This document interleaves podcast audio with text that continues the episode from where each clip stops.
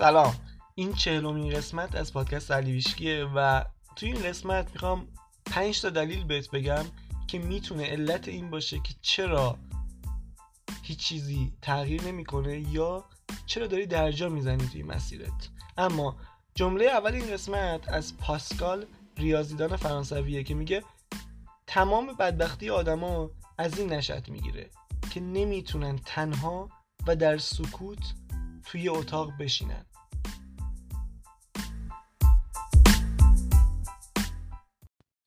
قبل از اینکه بریم سراغ اون پنج تا دلیل می‌خوام جواب یکی دوتا از سوالایی که این چند وقت زیاد پرسیدین رو بدم. فکر می‌کنم الان واقعا لازم باشه. نمی‌شد اینو به تک تک جواب بدم چون دیدم که بعضی وقت هست یه دفعه یه سری سوالات زیاد پرسیده میشه و این خیلی جالبه.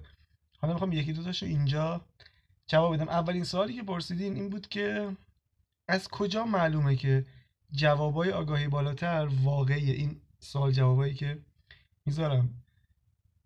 گفته بودین شاید یه نفر خودش اینو نوشته باشه چون نوشتن اینا به ظاهر ساده است. یا اینکه اصلا از کجا معلوم آگاهی های بالاتر واقعی هن؟ و خب این سوال جوابش دو قسمت داره. در دو قالب می‌خوام جواب بدم. اولیش در مورد خودمه. من چقدر مطمئنم که این سوال جواب واقعی و چقدر اطمینان دارم که کلا چیزی به اسم آگاهی بالاتر یا این کاری که حالا استر این چنلینگ اصلا وجود داره. جواب من اینه من بیشتر از صد درصد اعتماد دارم. روز اول انقدر اعتماد داشتم؟ نه. منم کلی شک داشتم. واسه منم خیلی عجیب بود. واسه همین کلی وقت گذاشتم رفتم دنبالش. کلی تحقیق کردم بررسی کردم. تا اینکه کاملا توی ذهنم قطعی شد که این یه چیز کاملا واقعیه. فقط من چون تو این وادی نبودم و نمی خبر نداشتم ازش واسم عجیب بود. وگرنه وقتی دیدم که هزاران میلیون ها آدم هستن که دارن از این مطالب استفاده می‌کنن و کاملا هم قبولش دارن. انگار یه دنیای مثلا وجود داشت و من ازش بیخبر بودم. مثل اینه که اگه 500 سال پیش به یکی می‌گفتی یه روز قرار با هواپیما خیلی سریع از اینجا بریم جای دیگه احتمالا میخندید بهت یا فکر می‌کرد دیوونه اینم هم همینه. حالا یه چیز جدیدی حالا خیلی جدید نیست ولی چیزی که زیاد در موردش صحبت نشده ولی این دلیل نمیشه که درست نباشه. حالا این پذیرفتن این قضیه واسه هر کسی متفاوته.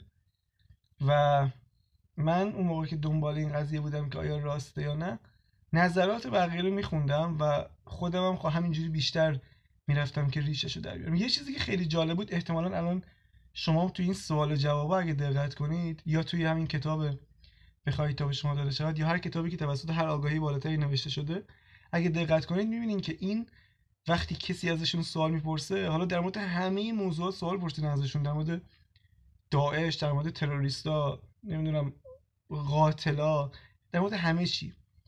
ولی توی جوابای اینا من هیچ وقت نشد ذره قضاوت پیدا کنم.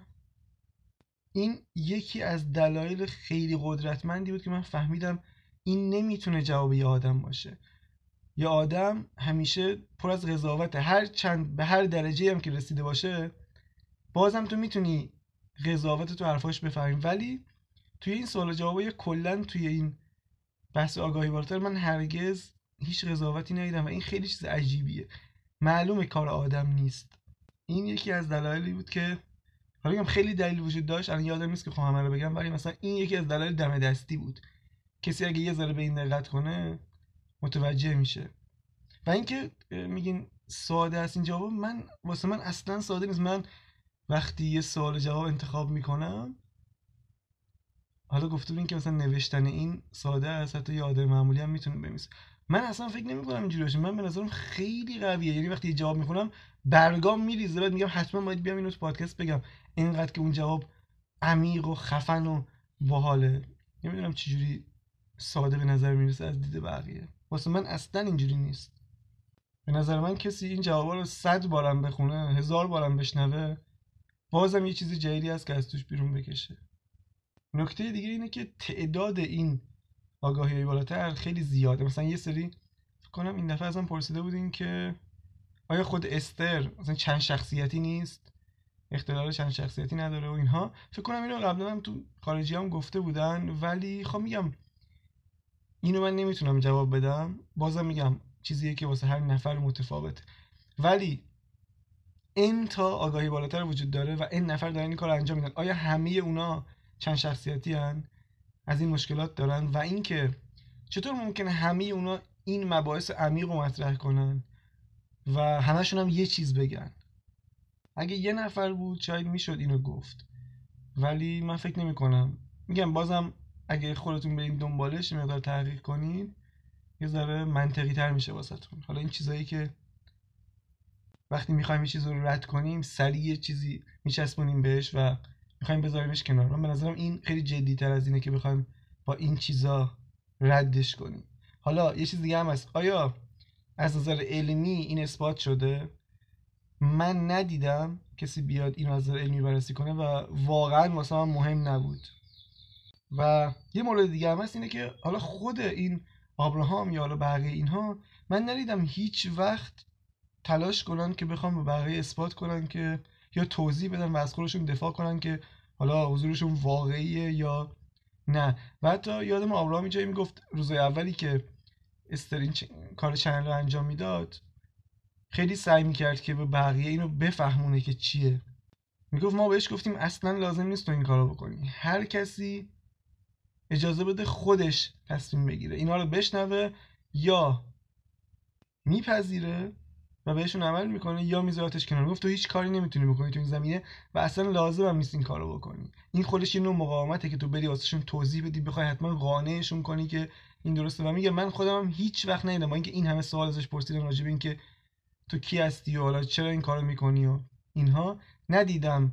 توضیح میده ولی ندیدم دفاع کنه یا بخواد اثبات کنه که حالا من اومدم کار خاصی انجام بدم یا من حتما از اون عالم بالاتر اومدم و اینها.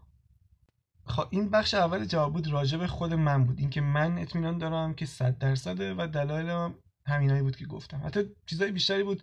به خاطر اینکه زمان زیادی گذاشتم روی این موضوع دیگه تو ذهنم خیلی منطقی شد مثل قضیه مدیتیشن اینقدر که خوندم راجبش فهمیدم که این مهمترین کاری که یه آدم می‌تونه انجام بده. بخش دوم این جواب در مورد توه. تو چه جوری می‌تونی مطمئن شی که این قضیه درسته یا نه؟ جواب اولم اینه که من هرگز نمی‌تونم کاری کنم که تو اطمینان پیدا کنی. من فقط یه کار می‌تونم انجام بدم اونم اینه که ذهن تو قلقلک بدم که آقا یک چنین چیزی هست وجود داره. من وقتی اولین بار اون کتاب بخوای تا به شما داده شود خوندم و کلا وارد این وادی شدم نمی‌دونستم که اصلا کسی راجع به موضوعات حرف می‌زنه یا نه. می‌دونستم که کسایی که تو خارج راجع به قانون جذب اینا صحبت می‌کنن همشون اسم آبراهام میارن میگن که ما از این یاد گرفتیم. چون اصلا یه دفعه این موضوع از کجا اومد؟ همینا اومدن گفتن دیگه. ولی بعدن که اومدم و خودم page زدم و اینا دیدم اینجا هیچکس اصلا چیزی به اسم آگاهی بالاتر channeling و اینا حرف نمی‌زنه در موردش و همه یه جوری رفتار می‌کنن که انگار فقط چند تا کتاب خوندن راجع به قانون جذب و فهمیدن قانون جذب چیه بالا میان اینو میگن. بعد این اول خیلی واسم عجیب بود ولی بعد دیدم خب منطقی هم الان تو بیای به یکی بگی که من رفتم یه کتابی خوندم از یک موجودی که معلوم نیست کیه ولی در بدن یکی دیگه ظاهر میشه و این حرفا رو می‌زنه. خب معلومه طرف باور نمی‌کنه دیگه. پس هیچکس به این حداقل من ندیدم کسی به این موضوع اشاره کنه. ولی من فکر می‌کنم این موضوعی که حتما باید گفته بشه. حتی اگه یه جوری دیوانگی به نظر برسه یا اصلا فکر کنیم مسخره ترین چیز دنیا حتما باید گفته بشه این موضوع. و منم اول میترسیدم بیام اینو بگم مثلا همچین موضوعی رو در موردش صحبت کنم. ولی الان حس می‌کنم که اتفاقا کاملا آدما آماده شنیدن این موضوع بودن. یعنی تا قبلش آدم فکر می‌کنه که وای اگه بیام اینو بگم چی میشه؟ چجوری توضیح بدم که اینا چی هم ولی دقیقا برعکس انقدر الان انرژی عوض شده و آدم آماده تر شدن خیلی راحتتر میپذیرن این چیزها رو. و خیلی فرق داره. تو بفهمی یه آگاهی صد درصد خالص داره بهت می‌رسه تا اینکه مثلا یه نفر بیاد همونو تفسیر کنه مثلا و نظر خودش هم قاطی کنه بگه بهت. نه اینکه اون بد باشه ولی تو وقتی آگاهی خالص رو بگیری بعد بری نظرات بقیه هم بشنوی تو یه متر معیاری داری که باش بسنجی. ولی وقتی اینو نداشته باشی اون طرف وقتی میاد چیز بهت مثلا فلان استاد میاد بهت میگه من فلان کار انجام دادم نتیجه گرفتم. یعنی اون باور خودش هم داره بهت میگه. شاید اون باوره به دردتون نخوره. اینو تو فقط می‌تونی اینجوری بسنجی که تو یه از قبل یه آگاهی نابی بهت رسیده باشه. به عنوان مترو معیار بتونی ازش استفاده کنی. حالا منم که راجع به این موضوع حرف می‌زنم یا سوال جواب می‌خونم و اینا فقط به خاطر اون قلقلکه است که ذهنت یه مقدار تحریک بشه حالا اینجا آدما به سه دسته تقسیم میشن. یا میشنوی این حرفا رو و به دلت میشینه و قبول می‌کنی. آبراهام اینو میگه تو شما همتون توی وجودتون کامل اینو می‌دونین و قبول دارین. ولی وقتی ما این حرفا رو می‌زنیم یه سری از شما نمیپذیرین. به اون میزانی که نمیپذیرین به خاطر اینه که خیلی از این از خودتون خود واقعتون فاصله گرفتین و دیگه سخت شده واسهتون پذیرفتن این موضوع. پس یه گروه میشن اونایی که راحت میپذیرن اینا رو قبول می‌کنن چون یه جایی تو وجودشون اینو حس می‌کنن که انگار از قبل اینو می‌دونستن. گروه دوم اینجوریه که مقاومت شدیدی دارن میگن اینا چرته و چرنده و میذارنش کنار. و گروه سوم کسایی که میگن خب حالا این چیزیه که من شنیدم خودم میرم دنبالش تحقیق می‌کنم ببینم اصلا اینا واقعی هست یا نه. که هیچ کدوم از این ستا نه بهتره از اون یکی نه بدتره فقط متفاوته. و اینم بگم که من فکر نمی کنم کسی واقعا غیر از خودت بتونه کاری کنه یا این نقشی ایفا کنه که تو بتونی این موضوع رو بپذیری. و یه چیز دیگه هم مطمئن باش این شکی که تو داری همه آدما دارن. و منم قطعا اینو داشتم. من یادم روزای اول که این آبراهامو پیدا کرده بودم می‌رفتم تو اینترنت سرچ می‌کردم که ببینم این قضیه واقعی هست یا نه. و یه سایتی پیدا کردم اون موقع که سایت خارجی بود که یه نفر واسه همین انتشارات آبراهام هیکس کار می‌کرد مثل اینکه اخراجش کرده بودن نمی‌دونم به چه یادم نیست. بعد این اومده بود یه سایت زده بود. هر روز مطلب میذاشت راجع به اینکه اینا همش مزخرف و چرت و من اونجا کار کردم و اینا. منم تازه با این موضوع آشنا شدم. وقتی این سایت خوندم دیدم یه نفر که خودش اونجا بوده داره این حرفو می‌زنه به شدت ناامید شدم. باور کردم که اینا همش چرته. خب الان فکر می‌کنم میگم چقدر آدم شکننده است اون روزهای اول. وقتی یه چیزی داری یاد می‌گیری وقتی یه موضوع جدیدی آشنا میشی چقدر اون باورت ضعیفه و شکننده است و اگه یه نفر یه ذره بیاد خلاف اون حرفو بهت بزنه بگه مثلا تو نمی‌تونی یا این وجود نداره یا کلاهبرداری نه اصلا یه جورایی اون سقف آرزوات اون کاخ شیشه آرزوات میشکنه جلوت. و واسه منم دقیقا این اتفاق افتاد. خیلی ناامید شدم حتی گذاشتمش کنار. ولی بعد بعد یک دو هفته دیدم این موضوع خیلی جدی تر از اینه که من بخوام با خوندن یه مطلب تو یه سایت بیام قضاوتش کنم. بعد دیگه خیلی جدی تر رفتم دنبالش و الان اصلا خنده داره واسه مگه یکی بهم بگه اینا واقعی نیست اینا. این از مورد اول. دومین مورد چیزی که چند وقت زیاد پرسیده بودین این بود که یه سری موضوعات پیشنهادی بهم داده بودین که از روشون اپیزود بسازم که خیلی خیلی ایدای خوبی بودن. من خودم بهشون فکر می‌کردم. اما یه چیزی می‌خوام بگم. من همین ایده رو در نظر می‌گیرم. من واسه اینکه یه موضوع تبدیل بشه به اپیزود چند تا شرط لازمه داشته باشه برای من. اول اینکه بتونم اون اون موضوع رو بیارم تو قالب و ساختاری که این پادکست داره. که جذاب باشه قابل ارائه باشه. یعنی فقط دادن اطلاعات نباشه. مثلا من میگم می‌خوام در مورد باور اپیزود بسازم. خب باور خیلی موضوع مهمیه. من باید کلی وقت بذارم این قالبه در بیاد از توش. و این این چیزیه که زمان می‌بره. یه استانداردی تو ذهنمه که هر اپیزود که دارم آمادش می‌کنم باید به اون استاندارده حتما برسه تا برم ضبطش کنم. واسه همین بعضی وقتا یه سری موضوعات زمان می‌بره تا به اون استاندارده برسه. و چون ممکنه اون لحظه خودم خیلی اشتیاق نداشته باشم برم سراغ اون موضوع و اگه اشتیاقم کم باشه خود به خود منابع کمتری استفاده می‌کنم. و اینا همه روی نتیجه نهایی اثر می‌ذاره. واسه همین خیلی از موضوعات یادداشت می‌کنم. قطعا یه روزی اون اپیزوده میاد بیرون ولی زمانش متغیر. نمی‌تونم بهتون قول بدم که حتما مثلا اپیزود باور فلان موقع میاد اپیزود حسادت فلان موقع میاد. اینو بپذیرین از من. این هم از دومین. دیگه بریم چون طولانی شد جواب بریم سراغ خودمون. موضوع اصلی این اپیزود. پنج تا چیزی که باعث میشه ما درجا بزنیم. یه وقتایی هست ما داریم درجا می‌زنیم یا هیچی تغییر نمی‌کنه و بهتر نمیشه. و نه تنها بهتر نمیشه بلکه حتی شرایطمون از قبل بدتر هم میشه. اینجور وقتا اولین چیزی که به ذهن ما می‌رسه اینه که نکنه اینا نشونه اینه که من باید بیخیال شم و ادامه ندم. بذار همین اول اینو بهت بگم این چیزی که خودم به سختی بهش رسیدم ولی قطعا اعتقاد دارم بهش. هیچ وقت سخت شدن یه شرایط یا ظاهر شدن موانی یا درجا زدن نشونه این نیست که تو نباید این راه یا مسیر رو ادامه بدی. این چیزیه که ممکنه بقیه زیاد بهت بگن. بگن همه چیز گل و بلبل میشه همه چیز به راحتی سر راحت قرار داده میشه. اینا درسته ولی وقتی تو به یک سطحی برسی که اینقدر دیده باشی اینا رو که واسط به نرمال جدید تبدیل شده باشه. در غیر این صورت ممکنه یه سری موانعی بیان سر راحت که اصلا هم غیر طبیعی نیست. تو قدم های اول وقتی شرایط سخته یا داری درجا می‌زنی فقط نشونه یه چیزه. اونم اینه که توی اون موضوع خاص لازم عمیقتر بشی و ریشه یابیش کنی.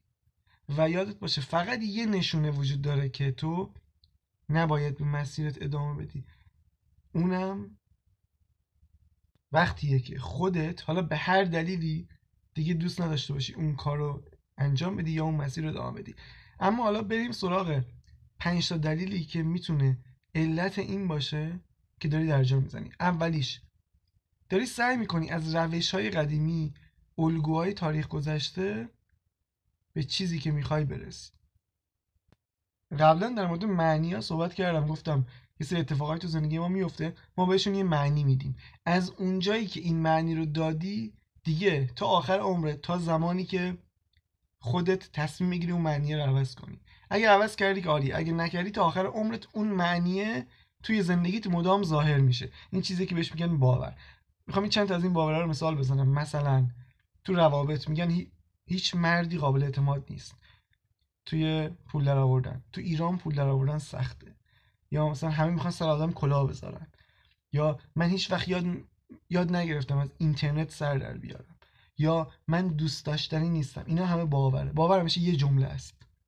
یه جمله است که یه جایی تصمیم گرفتی که اینو به عنوان حقیقت بپذیری.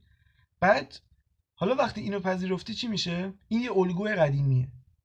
که مثلا 20 سال پیش تو یه اتفاقی افتاده یه معنی دادی و هنوز داره تو زندگی داره زندگی رو کنترل می‌کنه. چجوری کنترل می‌کنه؟ تو میای به صورت ناخودآگاه کل مدل زندگی تو بر اساس اون باوره یا اون معنیه که دادی می‌سازی. یعنی چیکار می‌کنی؟ اگه تو رابطه است هیچ وقت یه آدم درست واسه رابطه پیدا نمی‌کنی. چرا پیدا نمی‌کنی؟ چون باورت اینه که مثلا مردا قابل اعتماد نیستن. یا می‌خوای یه کسب کار اینترنتی را بندازی یا شکست می‌خوری یا اصلا هیچ شروعش نمی‌کنی. چرا؟ چون تو باورت اینه که من هیچ وقت از اینترنت نمی‌تونم سر در بیارم یا نمی‌تونم از اینترنت پول در بیارم. و حالا این باور رو تو همه زمین داری خب؟ بعد از این مدت تو طبق این الگوها یه سری کارا رو انجام میدی و یه سری کارا رو انجام نمیدی یا نمی‌تونی انجام بدی. و خودتو سرزنش می‌کنی به خاطر کارهایی که نمی‌تونی انجام بدی. فکر می‌کنی که مثلا مثلا میگم ارزه انجام این کار نداری در که ربطی به ارزه نداره. تو فقط یه الگوی قدیمی داری که اون بهت میگه آقا نمی‌تونی. و تو هم کاری نکردی اون الگوی عوض بشه. و بعد این باعث میشه که تو یک سری زمین ها درجا بزنی. اینجور وقتا تو داری طبق یه نقشه ذهنی نامری عمل می‌کنی که مثل ترمز عمل می‌کنه. حالا اون نتیجه که تو اون موقع گرفتی به خاطر اون اتفاق اصلا بد نبوده اتفاقا کاملا درست بوده. چرا درست بوده؟ چون تو یه اتفاقی افتاده بوده واسط. از اون اتفاق بهش یه معنی دادی اون معنی کمک کرد بهت که آسیب کمتری ببینی اون موقع. خب؟ ولی وقتی می‌خوای رشد کنی تو همون حوزه حالا اون میاد جلوتو می‌گیره. اون دیگه اونجا کمک کننده نیست. مثلا ده سال بعد دیگه کمک کننده نیست. اون معنیه فقط وقتی بهت کمک می‌کرده که اون اتفاق افتاده بوده. حالا چرا الان دیگه بهت کمک نمی‌کنه؟ چرا استفاده از اون الگوهای قدیمی الان جلوتو می‌گیره. می‌خوام مثال بزنم مثل اینه که بخوای از تهران بری مشهد ولی از نقشه 100 سال قبل استفاده کنی. هم خیلی سختتر می‌رسی هم دیرتر می‌رسی و توی راه هم کلی اذیت میشی. حالا راهی که وجود داره اینکه تو این الگوهای قدیمی رو تغییر بدی راهش همون تغییر باوره. اینکه بیای این الگوهایی که داری و زیاد دارن توی زندگی تکرار میشن رو بمیسی و بعد از خودت این سوالو بپرسی. من چه باوری دارم که این اتفاقات یا این الگوها مدام دارن توی زندگی من تکرار میشن یا اجازه نمیدن من رشد کنم؟ این همون مسیر خودشناسیه. تو رو به آگاهی نسبت به این کسی که هستی میرسونه و این آگاهی اصلا چیز کمی نیست من یه جایی میخوندم 90 درصد تحول همین آگاه شدنه. چون وقتی بفهمی چی جلوتو گرفته راه مقابله باهاش یا راه رها کردنش هم پیدا می‌کنی. این محلی اول تغییر باوره. بعد می‌بینی که اون الگو فقط یه عادته و این خیلی جالبه. اوشو یه راه خوب داره براش. میگه هرگاه تو یه عادتی رو تکرار می‌کنی هوشیار شو. حتی اگه بازم تکرارش کردی تکرارش کن. ولی با مشاهدهگری تکرارش کن. با نوعی گوش به زنگ بودن و آگاه بودن. همین هوشیاری یا آگاهی تو را از آن عادت یا باور جدا می سازد و آن انرژی که تو به صورت ناخودآگاه به اون باور یا اون عادت می‌دادی دیگر به اون داده نمیشه. و رفته رفته اون عادت کوچکتر میشه و کم کم ناپدید خواهد شد. این یه داستان خیلی جالبی هم داره. میگه که یه معلم روستایی فقیر بود که تو زمستون می‌رفت و بچه ها درس می‌داد و چون فقیر بود یه لباس خیلی نازکی میپوشید که همیشه سردش بود.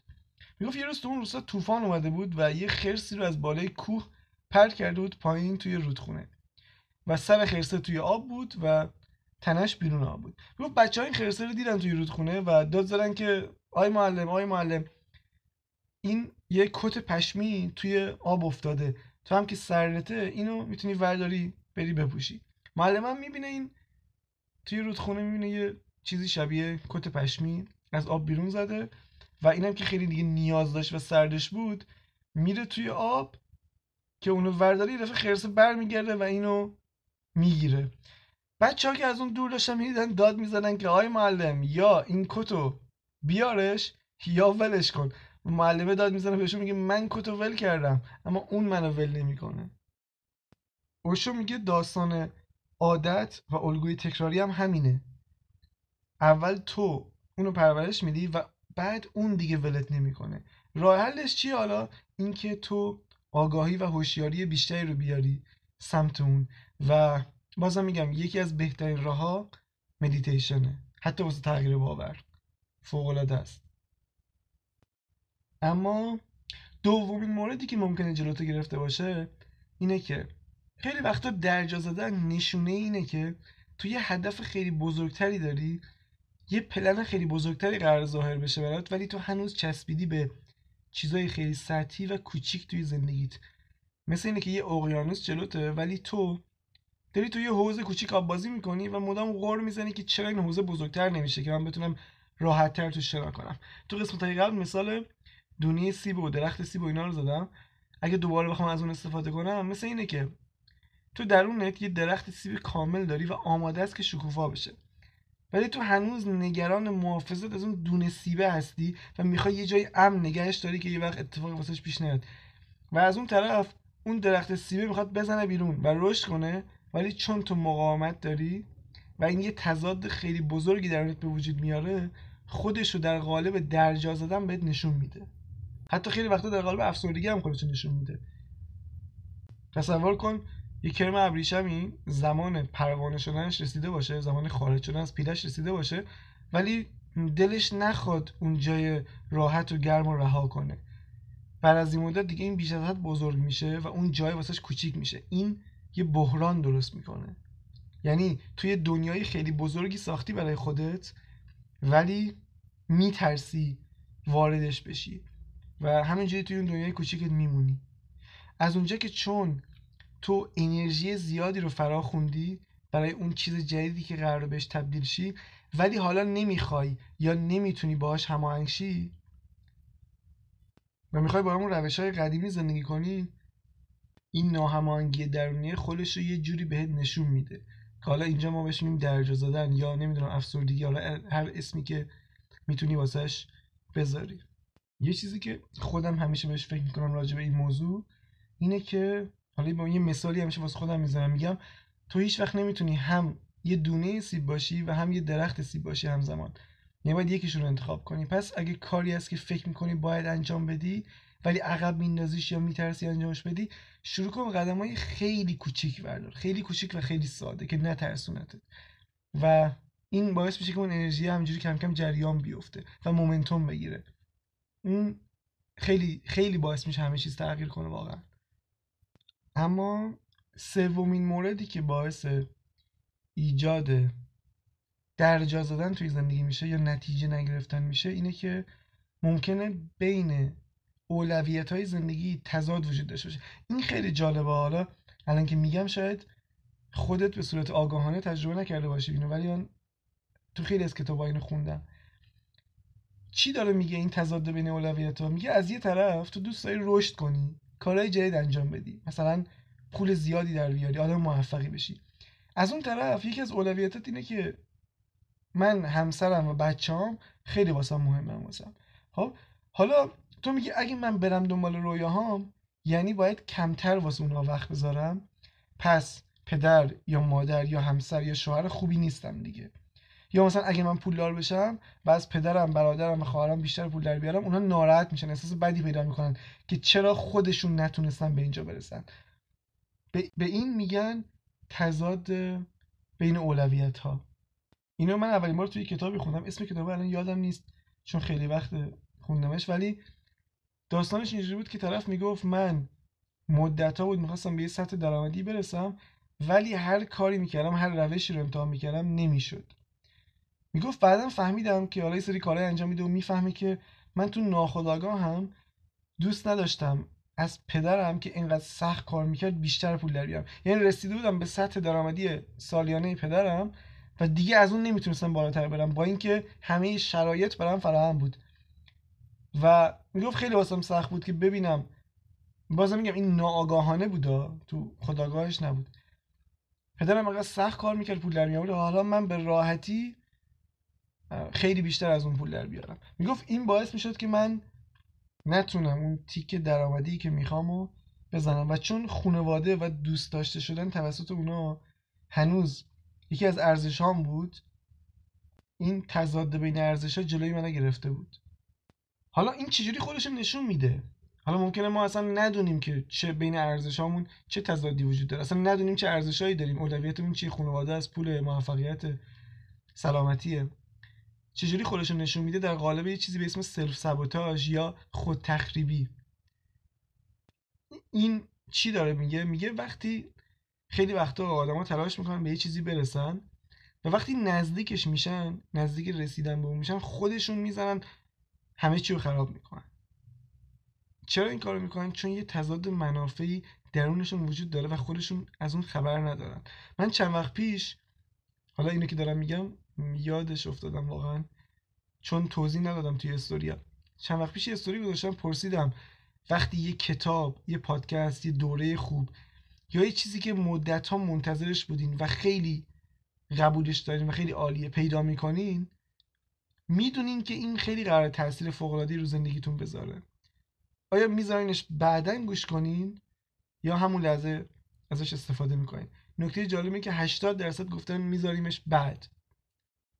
و خیلی همون موقع تو دایرکت ازم پرسیدین که چرا اینجوریه؟ چرا ما این کار رو انجام میدیم؟ جوابش همینه. تو می‌دونی اون چیز می‌تونه زندگیتو متحول کنه.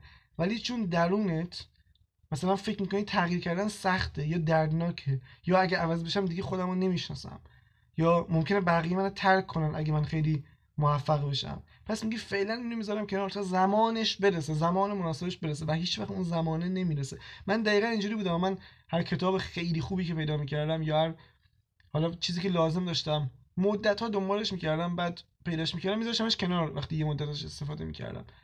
و آگاه نبودم نسبت به این موضوع. بعد دیدم که من خودم دارم از موفق شدن فرار می‌کنم.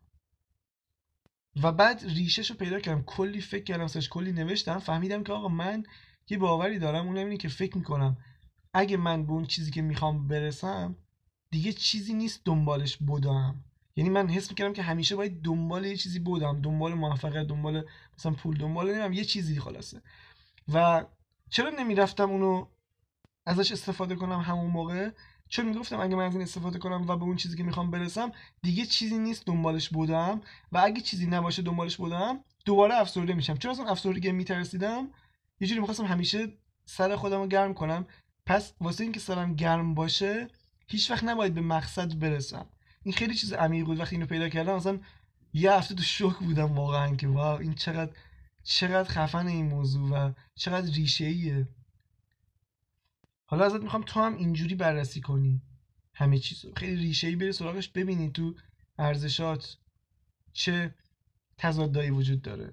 و اینم بهت بگم هر موقع این راه حل بهت بدم مثلا این قضیه که هر چیز خوبی رو می‌ذاری کنار چون من اینجوری بودم از این به بعد هر موقع می‌بینم که چیزی رو می‌خوام بذارم کنار به این علت که بیش از حد خوبه همون لحظه میرم شروعش می‌کنم. اصلا نمی‌ذارم دیگه ذهنم گولم بزنه و بگه حالا بذار بعدا الان وقتش نیست یه زمانی وقت درستش نیست. اصلا همون لحظه شروع می‌کنم به خوندن اون کتاب حالا فایل صوتی اینم پادکست هر چی که هست. و یه داستانی راجع به موضوع بهتون بگم راجع خود تخریبی یا صرف سابوتاژ یه جایی نمی‌دونم توی پادکستی فکر کنم میشنیدم. یه آدمی تعریف می‌کرد می‌گفت من خیلی واسه رسیدن به یه کوچی بود. واسه رسیدن به موفقیت خیلی تلاش می‌کردم خیلی زیاد. و می‌گفت تا میومدم به اون موفقیت برسم تا آدمای بزرگ با هم ارتباط می‌گرفتن می‌گفتن بیا همکاری کنیم یا بیا مثلا واسه ما سخنرانی کن فلان جا و اینها.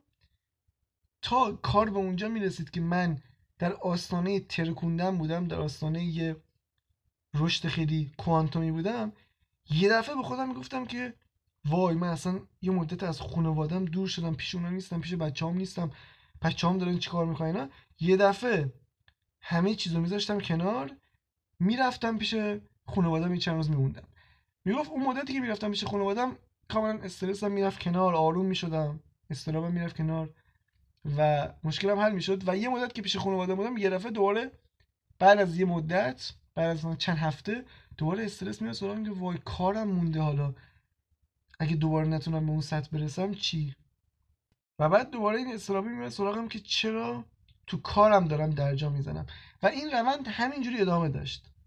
تا اینکه من پی بردم که الگوی من اینه. این یه نوع خود تخریبیه که من دارم انجام میدم. من یه تضاد منافعی دارم بین این که فکر می‌کنم اگه موفق بشم یعنی اینکه دیگه وقت برای خانوادم و بچه‌هام ندارم و تا میام موفق بشم خودم می‌زنم اینجوری خرابش می‌کنم. همه چی رها می‌کنم میرم پیش خانوادم چند روز. اونجا چند روز میمونم می‌بینم کارم دارم در جا می‌زنم. دوباره اونا رو ول می‌کنم میام سراغ کارم. یه عدم بالانس اینجا وجود داره. میگم وقتی متوجه شدم اومدم یه جمله تاییدی حالا بعضی بهش میگن تأکیدی. واسه خودم ساختم. اونم این بود که هر چقدر من موفق تر باشم روابطم با خانوادم و اطرافیانم بهتر و عمیقتر میشه. و من می‌تونم همه اینا رو با هم داشته باشم. می‌گفت انقدر این جمله رو با خودم تکرار کردم هر روز و همه جا نوشتمش. انقدر دیدمش و تاکید داشتم روش که بالاخره تونستم اون الگوی قدیمی رو عوض کنم و نتایجم هم عوض شد. حالا به عنوان راهکار می‌خوام یه چند تا سوال بهت بدم که اینا رو از خودت بپرسی و بنویسی جوابشو که کمکت می‌کنه تضادات رو پیدا کنی و راهشون کنی. اولین سوال اینه. اگه من به فلان خواستم برسم دوستام خانوادم فامیلام و بقیه حالا کسایی که بهت نزدیکن درباره من چه فکری می‌کنن؟ مثلا میگم مثلا ممکنه بگن که من آدم خودخواهی هستم. اون چیزایی که فکر می‌کنی بقیه بهت میگن اگه خواستت برسی رو تک تک رو بشین بنویس. دومین سوال اینه. اگه به فلان خواستم نرسم همین آدما درباره من چی میگن؟ مثلا ممکنه بگن من بیورزم من ضعیفم من بیارزشم یا اینا. خب؟ حالا این کاری که می‌خوام انجام بدیم یک نوعی از شادو ورک یا کار کردن روی سایه های. تو میای این جوابا رو میمیسی و بعد اینا رو میپذیری توی خودت. مثلا اگه من شکست بخورم توی این راه و همه بگن من ضعیفم من از قبل این ویژگی رو درون خودم میپذیرم. مقاومتی در مقابلش ندارم. وقتی تو این کارو می‌کنی قدرتی که اون روی تو داره اون ترسی که از روبرو شدن با این جمله داری که آقا من ضعیفم این ترسه گرفته میشه و این انرژی آزاد میشه و دیگه جلوتو نمی‌گیره. چون وقتی تو درون خودت پذیرفتی که مثلا آقا من خودخواه هستم دیگه برات اهمیتی نداره مثلا دوستت بیاد بهت بگه تو خودخواهی یا تو مثلا آدم تنبلی هستی. این کل چیزی بود که توی سومین قدم می‌خواستم بهت بگم. حالا راجع به این موضوع چون خیلی ریشه بعدا بیشتر هم حرف می‌زنیم. اما فعلا بریم سراغ چهارمین مورد و اون اینه که شاید لازمه که یکم عمیقتر بشی. بعضی وقتا از درجا زدن ما می‌تونه ریشش این باشه که من هنوز مطلب و کامل درک نکردم. شاید لازمه که یه کتاب تخصصی تو این حوزه بخونیم. شاید لازمه یه بار بشینم بنویسم من تا حالا تو این مسیر چه کارهایی انجام دادم. و از فردا چه کاری رو می‌تونم متفاوت انجام بدم؟ با چه روش جدیدی؟ که ببینم این جواب جدیده چی میشه واسه من. واسه همین تو قسمت های قبل تو پرسش و پاسخ تو اون قسمتی که پرسش و پاسخ بود گفتم اگه بخشیدن آدما دغدغت هست لازمه یه کتاب تخصصی بخونی دربارش. چون وقتی ریشه یاد گرفتی چجوری خودت گذشتت آدما و اتفاقات رو ببخشی حداقلش اینه که دیگه هیچ انرژی پنهانی جلوتو نگرفته و مثل ترمز تو مسیرت عمل نمی‌کنه. گاهی لازم عمیقتر بری مثلا دنبال مدیتیشن یه فکر می‌کنی مدیتیشن واسه جواب نمیده.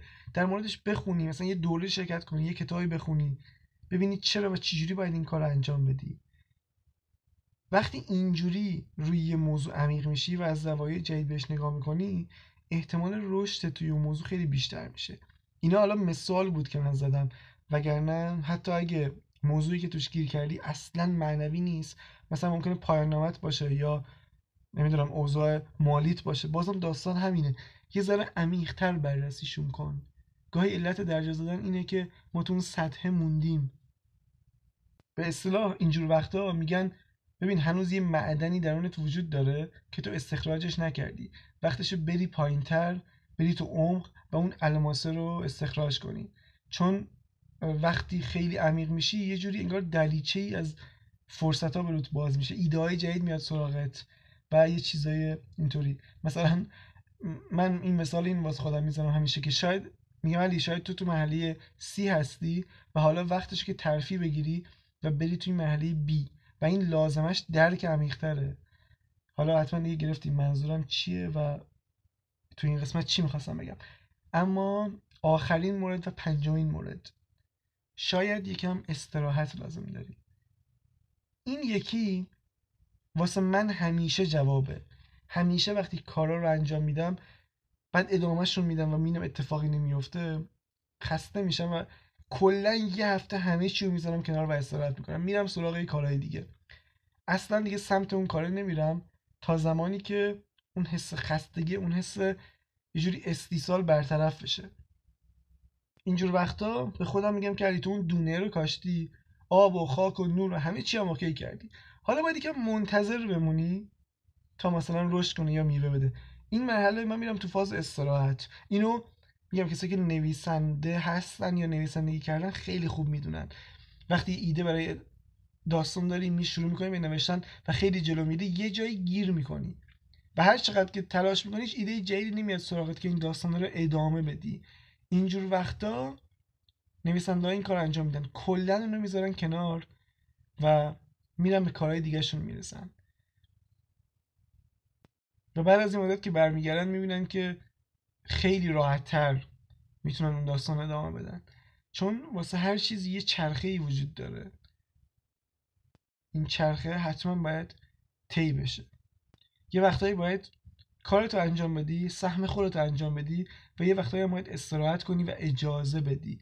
بعضی وقتا لازمه ساکن باشی و همون اجازه بدید نتیجه اون کارهایی که کردی ظاهر بشن اینا اون پنج علت ریشه ای بود که اگه داری درجا می‌زنی می‌تونی علتش رو تو یکی از اینا پیدا بکنی. اما بریم سراغ بخش انتهایی پادکست و معرفی کتاب.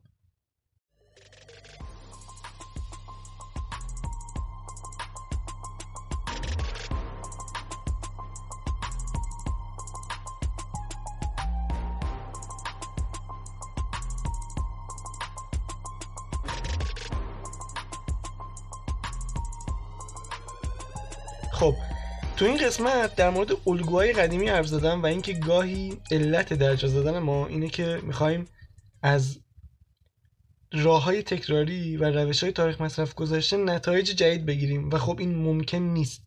واسه این کتابی که این قسمت می‌خوام معرفی کنم چیزی که کاملا مربوط به این موضوع و البته به پول مربوطه که این جذابترش می‌کنه. اسم این کتاب هست بابای پولدار بابای پیل... بابای پولدار بابای بی پول نوشته رابرت کیوساکی. من چند تا از کتاب های رابرت کیوساکی رو خوندم و قطعا و با اختلاف میگم این بهترین کتابشه. خوبیش اینه که از اونجا که یه حالت داستانی داره تو قشنگ می‌تونی تفاوت یه نگاه قدیمی و رشد نکرده رو با یه نگاه ثروتساز و جدید متوجه شی و توی زندگیت ازشون استفاده کنی. پیشنهاد می‌کنم حتما این کتاب رو بخونی و به کسایی که تو زندگیت هستن و مهمن برات هدیه بدی. مخصوصا جوونترا خیلی این کتاب تو زمینه مالی کمکشون می‌کنه. و دیگه چی می‌خواستم بگم؟ آها. و بعدا که قرار راجع به پول تو اپیزودهای بعد صحبت کنم دونستن این موضوعاتی که تو این کتاب گفته شده از قبل خیلی به درک بیشتره و عمیقترت کمک می‌کنه. خب اینم از معرفی کتاب. بعد آقا اینم بگم. آقا من حز می‌کنم. پیاماتون رو می‌خونم و می‌بینم. کامنتاتون رو در مورد کتابایی که معرفی می‌کنم یا مستندا یا فیلم و اینا رو می‌بینین و به بقیه معرفی می‌کنین. خیلی این حرکت حرکت خوبیه. با قدرت به این کار ادامه بدین و به خودتونم وفادار باشین. یا حق.